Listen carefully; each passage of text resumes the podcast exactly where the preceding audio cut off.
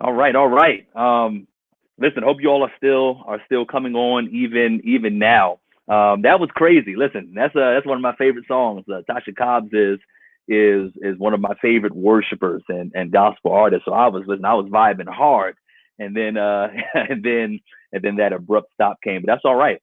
Uh, we are back, and and I'm excited uh, to be here with you all. I'm excited for this worship experience. I pray that you've been blessed so far. If you're here with us and you've been blessed so far, you're ready to get into this word, um, just say, I'm ready once again. Some of you have already started putting that in there. Um, and that's and that's good enough for me. As you're as you're coming in now, just say, I'm ready. I'm ready. Because we're gonna get right into this thing right now. I believe that the Lord has something to say. Uh, to each one of us, right? Um, and I know that, that, that we are uh, that we are here with our two churches Temple of Praise and Grace Community. But I'm also aware uh, that we have some others who have many others who who, have, who are joining us from other faith um, uh, places of, of, of faith and, and other churches and from around this country and yea even around the world. And so we just want to say welcome once again. Grateful that you are here. We're gonna go right ahead and get into this word, y'all. Listen, I, I am still, and I'm I'm sure that I'm speaking for somebody else. I am still on fire from last week. I just want to go ahead and say that before we even get into this word right now. Those of you who were here, you know that the Lord, like, listen, the Lord descended on this stream last week and had his way through his manservant, Pastor Myron. If you were here, you know what I'm talking about. If you weren't here, you need to go back and watch that thing. Uh, the Lord used him in a mighty way as we've just been continuing to move through this series, Enough is Enough. Powerful word right from First Corinthians, talking about us, talking about the church, and talking about sinfulness and toleration of it. And and listen, if you if you have not seen it, you need to go see it. We're going to be building on on this book of First Corinthians. If you've been blessed so far, then we are grateful to hear that. Um, we're going to go ahead and see what God has to say to us today. Enough's enough. All right. So so go ahead and grab your Bibles um, grab your your iPhones, um, your Androids, if, if people still doing that these days. no, I'm just kidding. Go ahead and grab what you what you want to grab. Listen, I, I really don't even have a title for uh, for this message today. If I gotta just slap something on there, then, then I guess I'll just say something like real Christianity. If you want to put that in the comments, you can. You don't have to. Uh, but if I'm gonna put anything on it, I'll just say real Christianity. Okay, real Christianity. Because I didn't really have a title for it. The Lord just started feeding me some stuff. I received it. It was a conviction to me. It was a, a blessing to me. It was also a rebuke to me. And I'm just praying that some of what God shared with me as I'm doing my best to relay it to you, that it will be a blessing to you. The goal is God, make us more like you. That's what we're after, y'all. I hope you don't think that, that we're getting on here, myself and, and the other two, that we're getting on here week after week because we want to entertain you. Uh, right? Um, you know, we, we just want to help you to feel good and, and just give you something that will provide some source of, of entertainment. That's not why we're here, y'all. If that's why we're here, then we're missing this thing by a mile. We're, we're here week after week after week following the lead of God because we want to see Temple of Praise and Grace Community experience some things in God that we have never experienced before in our storied history. That's what we're after. We want everything that God wants for us, okay? And so my prayer is, is that you can hear our hearts. You can hear our hearts as we move throughout this series. So I've been given the awesome responsibility and privilege to speak to you today from uh, First Corinthians eight and and nine. Now, before before you like, man, we're gonna be here all day. We ain't preaching every every verse in those in those chapters, uh, but we're gonna be going back and forth and looking at some very important things within that collection of verses and and chapters eight and nine. But for the purposes of right now, I, I just want to uh, direct your attention to First Corinthians. If you got your word and you're ready, First Corinthians chapter nine. And I want to read a very familiar set of verses that I'm sure most of you, if not all of you, have heard at some point before. First Corinthians chapter 9.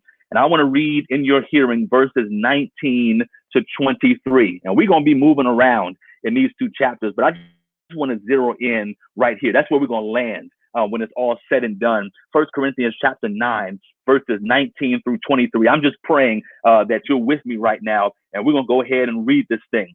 Uh, the word of God, the word of God. Let's have a word of prayer. Lord, we thank you so much for your word. We thank you for the privilege of being able to be here today. We thank you for the Sabbath where we get to remember what you've done for us. And God, as we move into your word today, we pray that you would set captives free, that you would break down strongholds, that you would change hardened hearts, that you would give us the mind of Christ. God, help us to see you in a new way and see your word in much the same way. We thank you, God, for this opportunity. Have your way is my prayer in Jesus' name. Amen and amen. Here it is, y'all. Uh, First Corinthians chapter 9, beginning at verse 19. Here's what Paul says. Paul says, For though I am free from all men. Interesting. For though I am free from all men, I have made myself a servant to all, that I might win the more. So to the Jews, I became as a Jew. This is Paul speaking, that I might win the Jews. To those who are under law, I became as under the law, that I might win those who are under the law. You see the pattern here. To those who are without law, far as to say, even those who are without law. He says, I've become as without law, but but not being without law toward God, but under law towards Christ. But I did that, Paul says, that I might win those who are without the law. The weak I became as weak, that I might win the weak. Here, here it is. Paul says, um, I could I could go on and on and on, Paul said, but he said if I'm really getting down to the nuts and bolts of it, here it is right here. I have become all things. Somebody shout that right where you are. You can put it in the comment section. I've become all things, but just shout it into the atmosphere. I can't hear you, but the Spirit of God can. Paul says, uh, I said all that to say this I have become all things to all men, and I'm going to include women in that thing. I've become all things to all men and women. Here it is that I might by all means save some. Verse 23.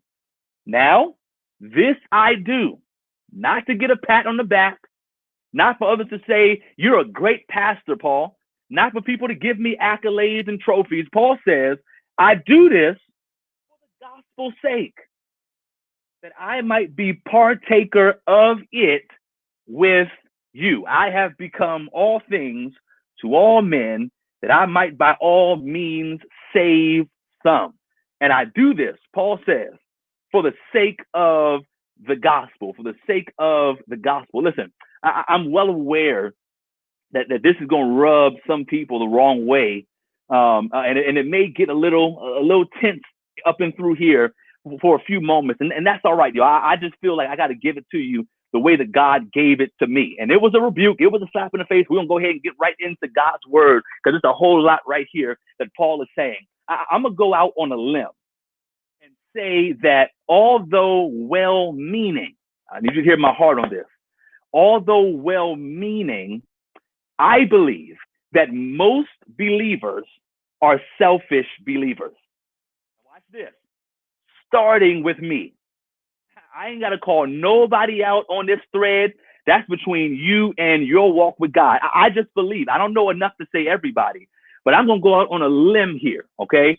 And, and I'm going to say, although I believe well meaning, I believe so many of you are well meaning. I believe that I'm well meaning uh, when it comes down to it, but, but still, I feel in my core, and I'm praying for the Spirit of God to help us with this thing. I just believe that most believers, not everyone, but most believers are selfish believers, starting with me. In other words, our entire paradigm, the way that we think and operate concerning how we serve God and worship God is often completely motivated by self. I need you to stay with me because we're going somewhere. All right. Uh, the, the way that we think, the way that we do Christianity, the way that we do religion and church, concerning how we serve God and how we worship God. It is my is my belief uh, that it is oftentimes completely motivated by self. Now, uh, now I know I have in the past, and many of us. Here's what we do: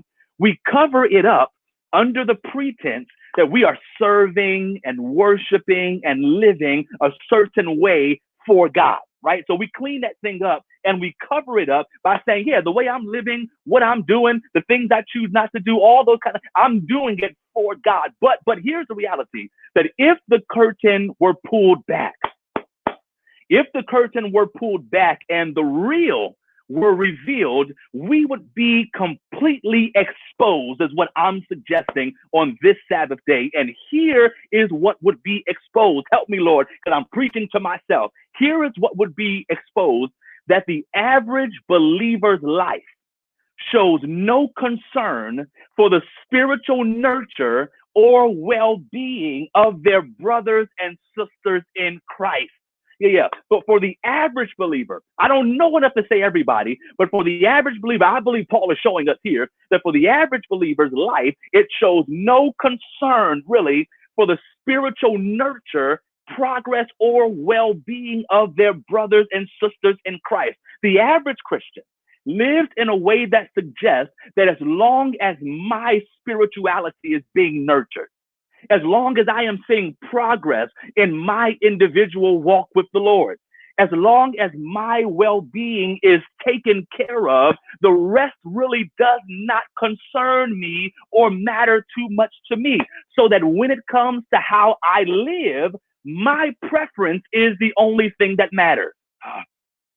When it comes to what I choose to do, my feelings about it are really the only thing that matters uh, when it comes to the activities that I decide to engage in or take part in, uh, my clear conscience is the only thing that really takes up residence in my mind because in my mind, as long as how I live and what I do and the activities that I engage in, as long as they aren't sinning against God, as long as I can't find a text that speaks against what it is that I'm trying to do in my mind and heart, that's really the only thing that matters. And here it is.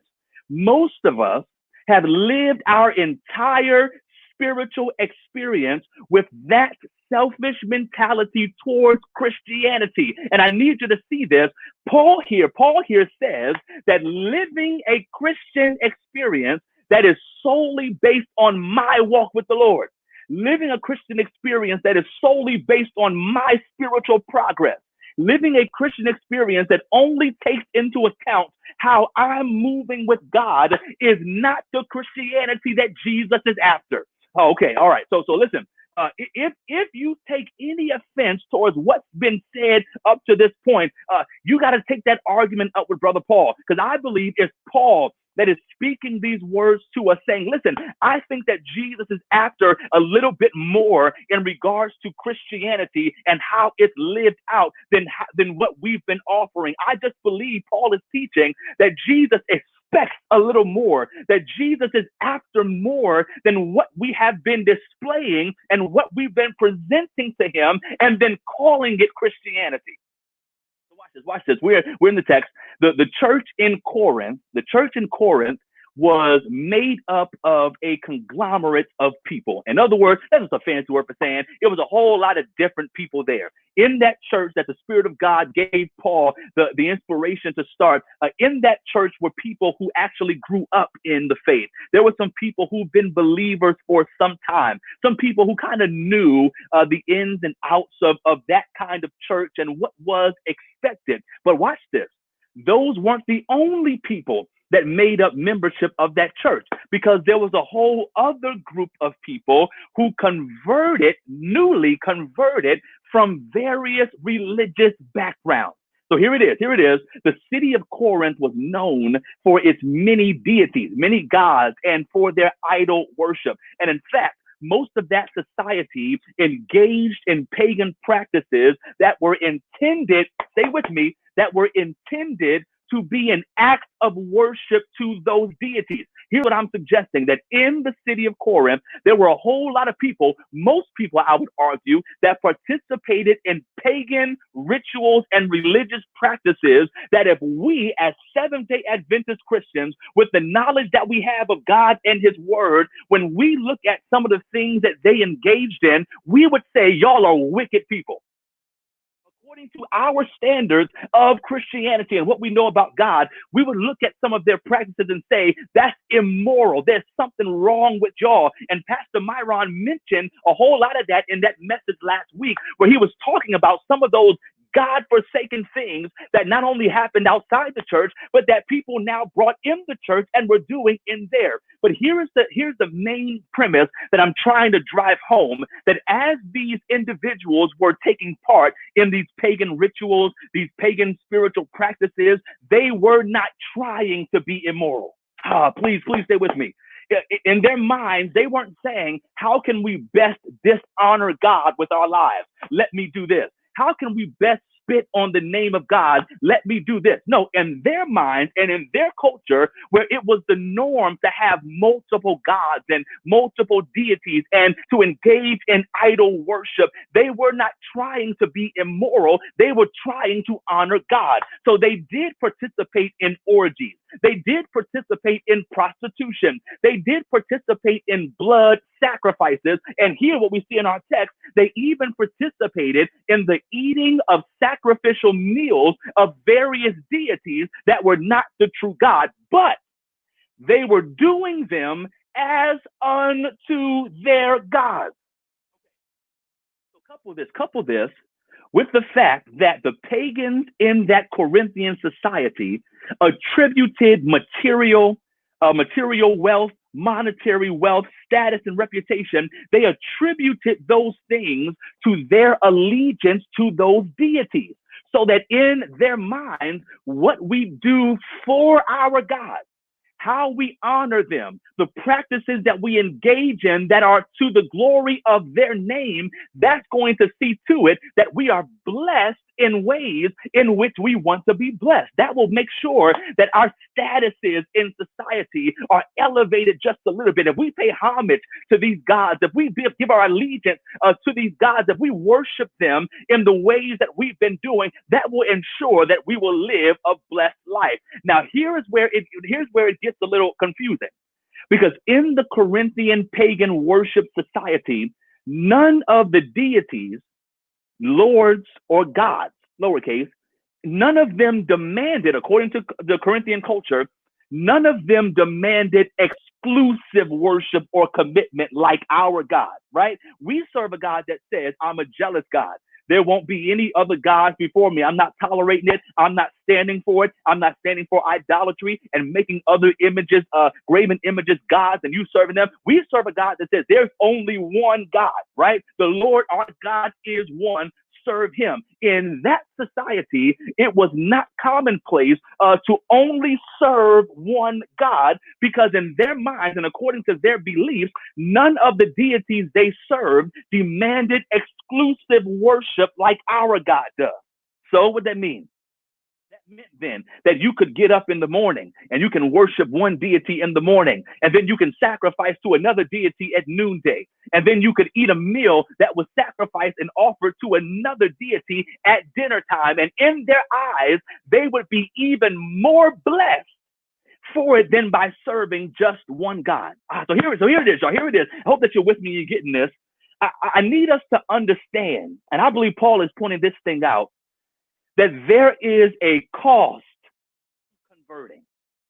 See now, now in our minds, we expect that that as long as we give people Jesus, that as long as we teach people the truth as it is from Genesis to Revelation, as long as we teach them uh, the prophetic word of the Bible and the things that they should know, all they need is Jesus, and all they need is to understand what He expects of us, and then everything else will work itself out. Understand that when we teach things that way, we are we are not paying respect to the lives that people are having to cut ties with in order to give their lives to God. Now, am I saying that it's not worth it to serve God? Absolutely not. It's worth it to serve God. It's worth it to know Jesus for yourself. It's worth it to move from darkness into his marvelous light. But I believe that too many times we treat it as easy when someone converts from their previous life and gives their heart to the one true God. So watch this the new believers here that Paul has evangelized and converted into Christianity are trying to balance their new identity as Christians where they moved from a culture where they served multiple gods, and now they're moving towards um, a, a culture and an identity where they serve one God exclusively. And so they're trying to balance uh, their identity, new identity as Christians, with their allegiance to God, with their assimilation back to that same pagan Corinthian culture that they just came out of. I wonder if there's anybody on this stream that recognizes that you don't just stop living because you become a Christian. And I wish we stop sending this message to people that what they do after baptism doesn't matter. Because you got to believe that once they come up out of that watery grave, they may be a seventh day Adventist. They may be a Christian, but they got to go right back to the same jobs they came from. They got to go right back to the same neighborhoods they came from. They got to go right back to the same families they came from. They got to go right back to the same social uh, circles that they came from. And even though they're a new Christian, they're a new SDA believer, they still have to go back and assimilate themselves somehow into the same places they just came out of. And here is why that's not something to just wink at, because you and I know that when it comes to giving our lives to God and being baptized into His gospel, that it requires a whole life change some, somebody that's, that, that's with me so far, just put in in the comment section your whole life changes. Your whole life changes. Uh, the way you eat changes and the way you carry yourself changes. So the day of the week you might worship changes. The, the, the word of God and a relationship with God calls for holistic change. And as soon as they were baptized, they had to go right back out to the same pagan culture and somehow figure out how to live here is where it gets sticky, y'all. Their devotion to those deities were often attached to their places in society and in their own families. Uh, uh, not only not only did, did their relationship and their allegiance and their worship to those deities come attached to their place in society, but it oftentimes um, uh, kind of kind of governed their family life, their livelihood and well-being were entrenched in those same pagan religious practices that they were brought out of. And so converting to Christianity was much more than just coming out of darkness into God's marvelous light. It often meant losing not only the perceived benefit of those deities, but it meant losing family members. It meant losing societal connections. It, meant losing resources.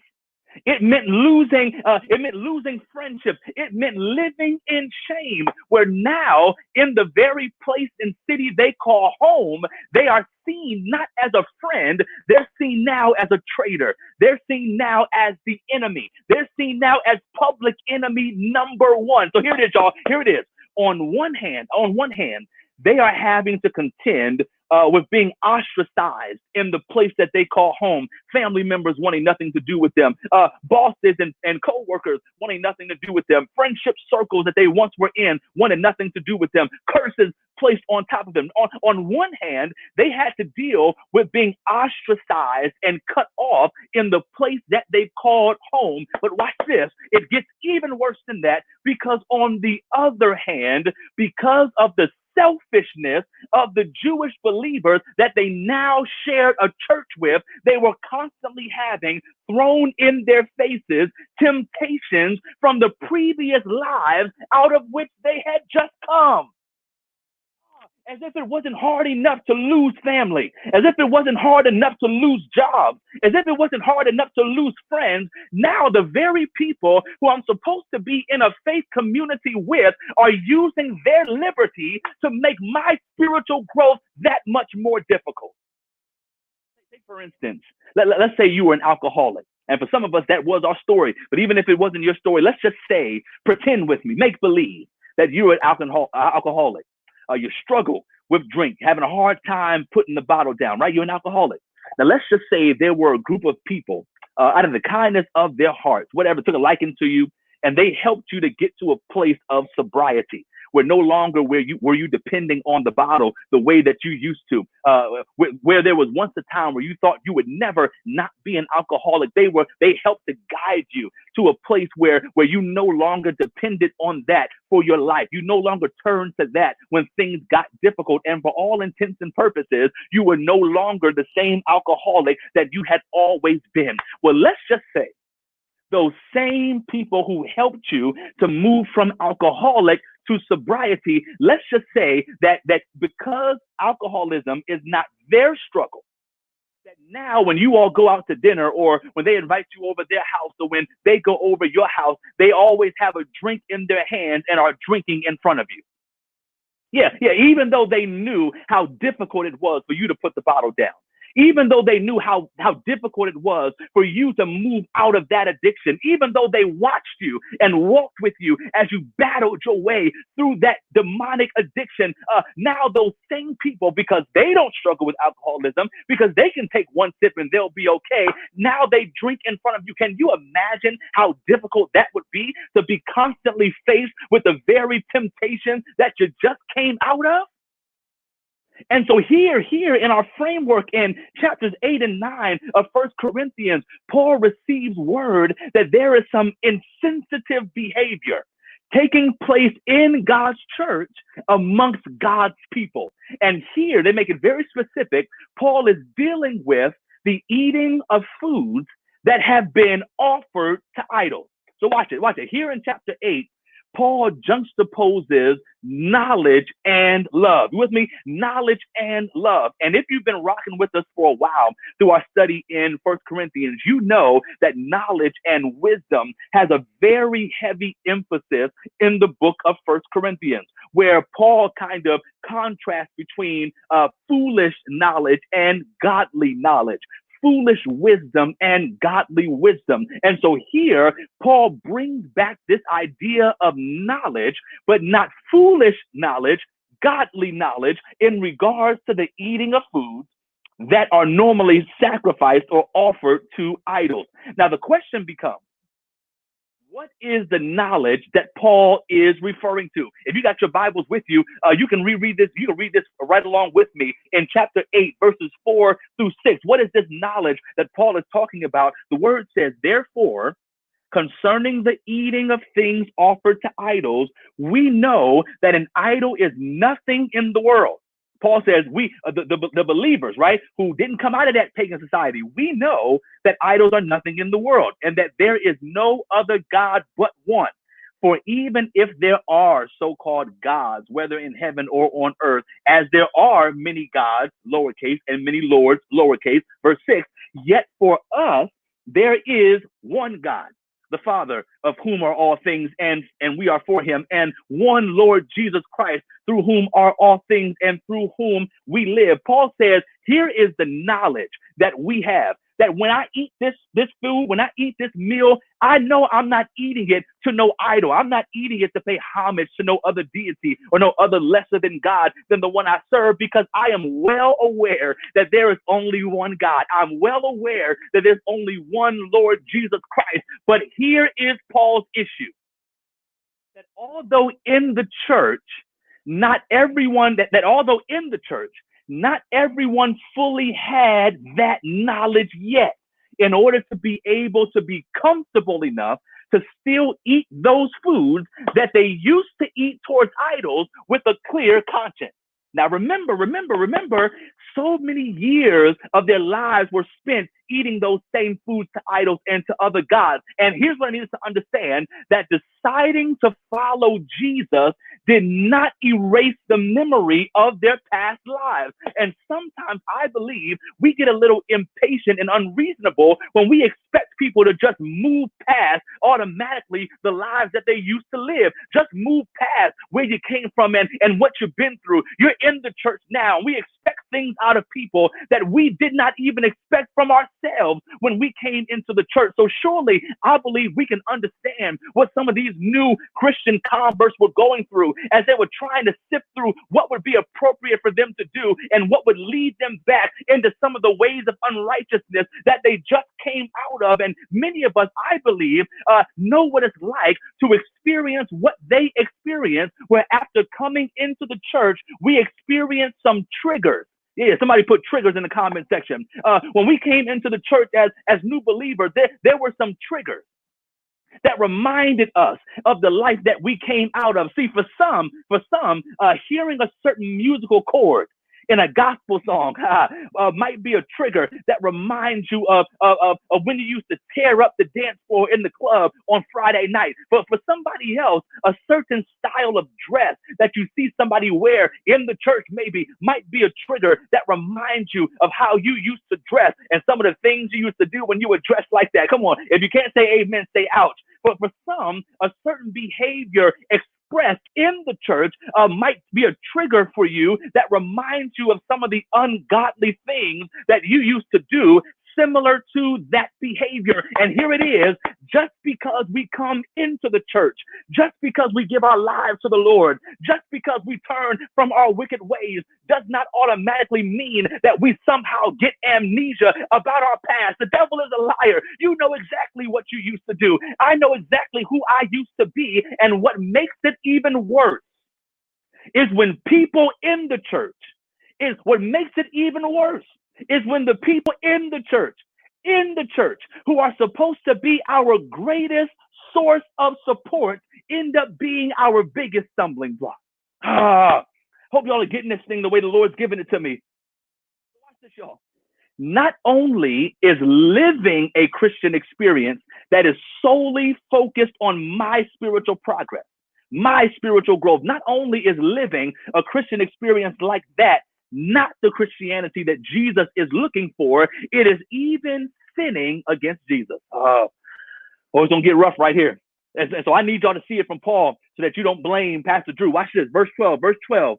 Paul says, But when you thus sin against your brethren and wound their conscience, wound their weak conscience, the Bible says, you sin against Jesus. In other words, here's what Paul says when I am knowingly participating in behavior that could be a stumbling block for one of my brothers or sisters in Christ, I am not only sinning against them, but Paul says I'm sinning against God. Here it is, y'all. The Christianity that Jesus requires and is looking for is not easy. And if anybody told you it's easy, that's a lie. Uh, the Christianity he's looking for is not easy and it cannot be achieved through selfishness. I came on here to tell somebody right now that as it pertains to the Christianity that Jesus is looking for, it's not about me not about you. Come on, somebody, somebody who's with me, who's humble enough to just declare it ain't about me And it's not about you. It's not about what I want to do. Uh, the Christian walk is not about what I want to say and where I want to go and how I want to live. It ain't about me and it ain't about you. And here's why. Paul, Paul, I love Paul, y'all, because he's so real. Paul comes on here and says, listen, I need to kind of set things straight as it pertains to the Christianity that Jesus is looking for. And here is the conclusion. Thank you, Paul. Here is the conclusion that Paul arrived at in his walk with the Lord. Paul said, listen, we see it in verse 13. If food offered to idols makes my brother or sister stumble, I won't eat it. Listen, y'all, Paul, Paul says it's as simple as that. When I signed up to give my life to God, I recognized that I was not just getting into this thing for myself, but I got people that I'm walking this Christian journey with. And if eating foods that are offered to idols that they used to eat when they were worshiping other gods, if that presents a stumbling block for them, I won't eat it trying to get to a place in my walk with the Lord where I feel the exact same way Paul did. Listen, if bumping gospel hip hop in my car when my brother or sister is riding with me causes them to stumble, I'll change the station. If going to the beach on Sabbath causes my brother or sister to stumble, I'll take them somewhere else. And here's why because we honor God by being accountable to our brothers and sisters in Christ being able to do what I want to do and how I want to do it and when I want to do it simply because my conscience is clear and it's not a sin according to the Bible is not worth someone else having a struggle in their walk with God. Too many times we have been living our Christian experience with blinders on, paying no attention to how we're affecting sister so and so, how we're affecting brother so and so, how we're affecting the young people that's watching how we live. Paul says, if doing what I'm doing causes you to stumble, even if it's not a sin, I won't do it. Okay, so watch this, y'all. We're, we're almost done. Watch this, watch this. Uh, I was reading a, a commentary or an article rather from Vanderbilt University um, on this particular section of First Corinthians. And, and a man by the name of Dr. David E. Garland, he said something that sent shivers down my spine. I never thought about it like this. And here's what he says Dr. David E. Garland said this concerning this text.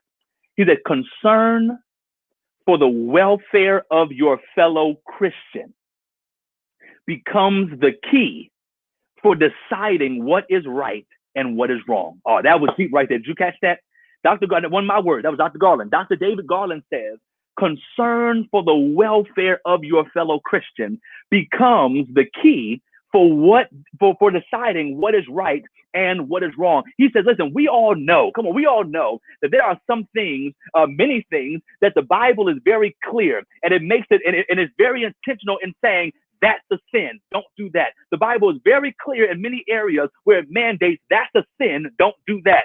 That's sinful. Don't engage in that. So, so let's take all of those things that the Bible talks about as sin, put them in a category and set them to the side because that's not what Dr. Garland's talking about. That's not what Paul's talking about, and it's not what I'm talking about. So take those things and set them to the side. We're talking about things that are permissible. We're talking about those activities that are allowed. We're talking about those things that the Bible does not call a sin. And Dr. Garland said that how we live our Christian experience, it should not be based on, well, the Bible doesn't call this a sin, so I should be able to do it. Well, God didn't say this was wrong, so I should be able to do it. And it does not matter uh, who looks at it or who likes it or who approves of it. No, Dr. Garland said, here is what Christians say concern for the welfare of my fellow Christian becomes the key for, the, for me deciding what is right to do and what is wrong to do. Paul puts it this way, where he contrasts knowledge and love. Paul says, Many of you are knowledgeable, and you know, you are well aware of what is right and what's wrong, what's against God's law and what's in, in, uh, in accordance with God's law. Paul says, You know so much that you drive yourself crazy. Here's what Paul says knowledge separates, love brings together. Ah, thank you, God. Knowledge separates love brings together. Uh, it is, uh, here's, here's what I should be getting to. Here's what I should be getting in my walk with the Lord. Not where I'm saying, okay, uh, God didn't say this is wrong. I should be able to do it. Paul says which is not a matter of knowledge, it's a matter of love. Here is what should be governing what I choose to do as a Christian. Is it loving for me to say this when it might cause my brother or sister to stumble? Is it loving for me to go here when it might cause my brother or sister to stumble? Is it loving for me to do this or that if it might cause my brother or sister to stumble? Is it loving for me to eat this when it might cause my brother or sister to stumble? It's not enough that it's permissible for me to do. Will my doing it be a stumbling block to somebody else? Because Paul says, ah, if it is a stumbling block to somebody else, not only am I sinning against them, but I'm sinning against God. Ah, so here it is. Here it is. Give me, give me a few more moments. Paul gives us three characteristics. Thank you, Paul.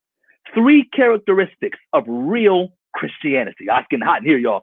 Uh, Paul gives us three characteristics of real Christianity. I don't know about you, but I'm not after this uh, this fake uh, Christianity, this run the mill status quo Christian. No, I want to be the Christian that God has called me to be. I want Him to look at my life and the fruits that come from it and say, that's what I intended when I gave Christianity to this world. And so Paul gives us three characteristics of real Christianity right here from the Word of God. Y'all ready? Here we go. Here's the first one. Write these down. Uh, real Christianity, number one, Real Christianity is other centered. Ah, thank you, Paul. Real Christianity is other centered. Watch what Paul says. Paul says in verse 19, if you're following with me, we're in chapter 9. Paul says, For though I am free from all men. Paul says, listen, let, let's be clear about this thing. I am free from all men. I, I, I don't owe anybody anything. Uh, I can't be bought or sold. I'm not a puppet. I don't have any contractual obligation to any man or any woman. Paul says I'm free from all that. In fact, a little earlier in chapter 9, you can read it in your spare time. A little earlier in chapter 9, here's what Paul says. He outlines how God makes it very clear that for the man or woman who works according to the gospel, they should be able to live off of the gospel. In other words, uh, those who work for the cause of Christ should be compensated for working as a profession for the cause of Christ. Now, Paul says Paul says, here's what I did. Even though I fit the bill to be able to be compensated for what I do, Paul says, I don't take none of y'all money. I don't take any of your resources. Here's why. He said, because I don't want to owe nobody nothing. I don't want you to think that I owe you something. I, I don't want you to think that I'm obligated to do this. Paul says, I need to make one thing clear. I am free from all men. Can't be bound. Can't, can't be bought or sold. I'm not a puppet. But watch this, y'all. Here's where it gets good. Paul says, even though I'm not owned by you and I don't own you anything, I willingly make myself a servant to y'all. This is the word of God, right? This ain't even me. Paul said, Paul says, even though I don't owe you anything, even though you don't own me, he said, I willingly have turned myself into a servant for you. And listen, uh, when I read this thing and listen to this, it reminds me of the words of Jesus, where Jesus said, uh, uh, speak, speaking to his, his creation, he said, Listen, I want to make one thing very clear. Uh, y'all can't take my life. No matter how many plans you have, you can't kill me. You can't take my life. Jesus said, I willingly lay. Oh, come on. God said, I willingly laid down my life. You can't take it. You can't kill me. You can't hurt me because I can think a thought and drop and make you drop dead. Jesus says, You don't take my life. I willingly lay it down. I believe it's another level of Christianity, another level of spirituality when you can stand up and say, Listen, I don't owe y'all a thing. Uh, you don't own me. You can't make me do anything. I have no real obligation to do anything but I am choosing to make myself a servant. And my question is, Brother Paul, why would anybody who is free from all men willingly make themselves into a servant? Good question. Here's why Paul says, here's why I do it, because I want souls. Hallelujah. Oh, Paul says the reason the reason why I go through everything I go through, the reason why I take my time and I write these letters, the reason why I toil with y'all and I have patience with y'all, even though you get on my last nerve, is because I want to see souls saved. Want to see heaven burst wide open with souls of people. Paul says, listen, make, make no mistake about it. I am free from y'all, but I'm making myself a servant because I want to see y'all saved. And here's the reality. Help me, Holy Ghost. Here is the reality that most Christians don't truly care about winning souls. There, I said it. Myself included. Care about winning souls, and you can see it in how we act in board meetings. You can see it in what we emphasize in business meetings. You can see it in how we go about program programming and planning. We do not have souls in mind. Paul said, "Everything I do is because I want to see souls saved." Here's the harsh reality. Ah, Here's the harsh reality. There are many of us, even on this stream, who have not led one soul to Jesus in the entire time we've been in the church. How, is that possible? If my Christianity does not result in the winning of souls. It is not the Christianity Jesus is looking for. Paul says, You don't own me. I make myself a servant because I want to see souls saved because he recognizes that real Christianity is other centered. Not only that, not only that, we have two more left. Paul says, Paul says, real Christianity is adaptive. Ah, Paul says real Christianity is moldable. Paul says real Christianity is able to contort itself. It's able to bend but not break. It's able to be versatile depending on what the situation calls for. Here, watch what he says. He says, he says, uh, uh, I, I want to see souls saved. He says, so because I want to see souls saved, when it comes to Jews, I'll become a Jew because I want to save them. Paul says, when it comes to those who, who are in love with the law, I'll become like someone in love with the law because I want to save them. Paul says, when it comes to someone who don't have the law, I'm going to become like someone who don't have the law. I'm not going to sin against God, but I'll become like someone who doesn't have the law because I want to save them who don't have the law. Paul says, when it comes to the weak, he said, I'm strong in the Lord. But he says, I'm going to become weak because I want to save those who are weak. Paul says that real Christianity, secondly, is adaptive. Has the ability to fit in various environments as to be accepted by the ones who find comfort in those environments in order to save their souls. What does that mean? That means then that I can be in a small group setting and I can fit in in a small group setting, even if I'm not really familiar with how it works. That means that I can vibe with the young people to gospel hip hop, even if that's not my preference of songs to listen to. That means I can appreciate the simplicity and the order of more conservative churches, even if that's not my preference. That means that I can appreciate the change and the free spiritedness of other churches, even if that's not my preference. That means that I can hang with groups that utilize spoken word and the arts as their way of worshiping and praising God, even if I'm not artsy and crafty, because I'm willing to do whatever I have to do to become a major part of whoever I need to be a part of, if it means that I can save somebody's soul. And here's the truth as it is in Jesus that too many of us are so in love with the way we want to see things. We're so in love with our own comfort level. We're so in love with our own preference that we are more willing to see people die eternally than to change our preference. Paul says, not me. I'm standing with Brother Paul. I'm saying, not me. I am willing to mold. I'm willing to bend. I'm willing to contort. I'm willing to do. I'm willing to fit in, even if I would never choose to do that in my own uh, in my own strength. I'm going to do it because I want to see souls saved. Ah. Paul says real Christianity is other centered. Real Christianity, I'm, I'm, melting right now. I need to hurry up. real Christianity is adaptive. Here's the last one. Real Christianity is focused, is gospel focused. Did you catch that? Real Christianity is gospel focused. Watch what Paul says. Paul says, Paul says, I am free from all men, but I make myself a servant because I want to see souls saved. I'll be like a Jew for the Jews. I'll be like one having the law for those who are under the law. I'll be like those without the law for those without the law. I'll be weak for those who are weak because I want to see souls saved. He said, listen, he said, listen, I have become all people because I want to see them saved. And watch, Paul says, I have not done all of this because I want a pat on the back. Paul says, I, I haven't done all of this because I want you to tell me I've done a good job.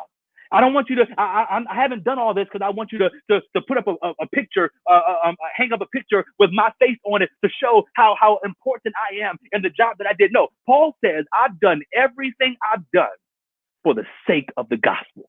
And because I want to partake in that same gospel, I'm working to see people saved into. Here's my question, y'all, before, we, before I'm done. What lengths are you willing to go to for the sake of the gospel? What changes you willing to make for the sake of the gospel? I don't know about anybody else. I can't answer for nobody else. I am willing and I'm ready to do anything that results in souls being saved shy of going against thus saith the Lord. I'll do anything. Regardless of how uncomfortable it makes me, I'll do anything. If it means that people can meet Jesus. Listen, as we finish, we're about to pray. I just want to take a few moments, a few moments just to appeal to somebody right now who's watching this. I don't know what situation you're in. I don't know what part of this text or sermon you find yourself in. I just want to let somebody know uh, about a God who had no limiters to what he was willing to do to win your soul. He, said nothing is too much. What? Listen, listen. Uh, we we talk about uh, uh, styles of music and styles of worship and uh, this this verse. Jesus left heaven save souls. It don't get no more uncomfortable than that. And I want to tell you about a Jesus who left the comforts of heaven to make himself uncomfortable, utterly uncomfortable, just because he said your soul is worth it. And if you do not have the assurance of salvation, if you have not made the, made the decision to give your life to God and to give your heart to God, I would invite you right now to give him your life. I want to invite you right now. You can find uh, me on Facebook. You can find uh, you can find Pastor Myron on Facebook. You can pass, uh, find Pastor Regina on Facebook, and you can write us a message. You can you can let us know that, that you want to uh, that you want to give your heart to God. You want to be baptized. You want to have Bible study. We just want to make sure that nobody leaves this stream without their calling and election being sure, without making sure that Jesus has your heart. That's our prayer. That's our prayer. You can reach out to any of the three of us and we will make sure we follow up. God, we thank you today. We thank you, God, for the opportunity to hear your word. We thank you, Lord, for, for trusting us with Christianity. Lord, we haven't always used it the way that we should. We haven't always practiced it the way that you would have us to, God. And for that, we're sorry. Forgive our hearts and help us, Lord, to display real Christianity to a world that needs it. And we now recognize, God, that real Christianity is other focused. It ain't focused on ourselves. Uh, but we, we recognize right now that real Christianity is adaptive. It's not about my preference and what I want to do. And we recognize, God, that real Christianity is gospel focused. Help us to make the saving of souls our utmost priority. That's my prayer in Jesus' name. Amen and amen.